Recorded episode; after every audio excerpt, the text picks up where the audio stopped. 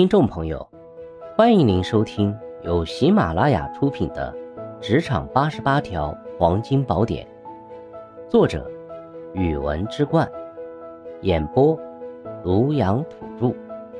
欢迎订阅。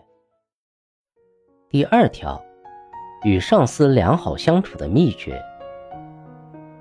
与上司相处，不仅关系到我们的工作满意度和职业发展。也深深影响着我们的工作状态和成绩。那么，如何与上司建立良好的关系，并相处融洽呢？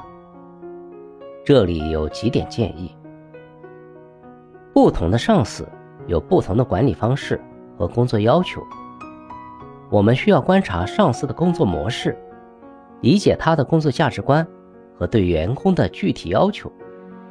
这可以让我们在日常工作中有提放时，做好上司所期望的工作。如果对上司的期望不太清楚，也可以在适当的时候主动询问，以避免出现工作误差。与上司的有效沟通可以预防很多工作问题的产生。在工作中遇到难题时，要及时告知上司。请求指导意见。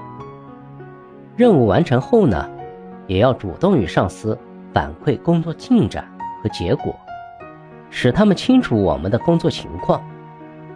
同时呢，在上司提出新的工作要求时，需要及时提出自己的疑问，以确保任务要求清晰细致。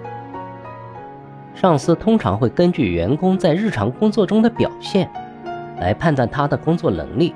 和责任心，我们需要主动承担工作责任，在完成被分配的任务后，还主动寻找其他工作，以示自身的工作积极性。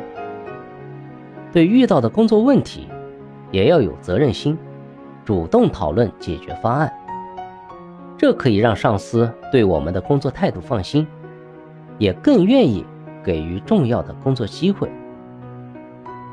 我们需要谦虚地接受上司的反馈意见，根据中肯的意见或建议，调整自己的工作方法和表现，而不是采取敏感和逃避的态度。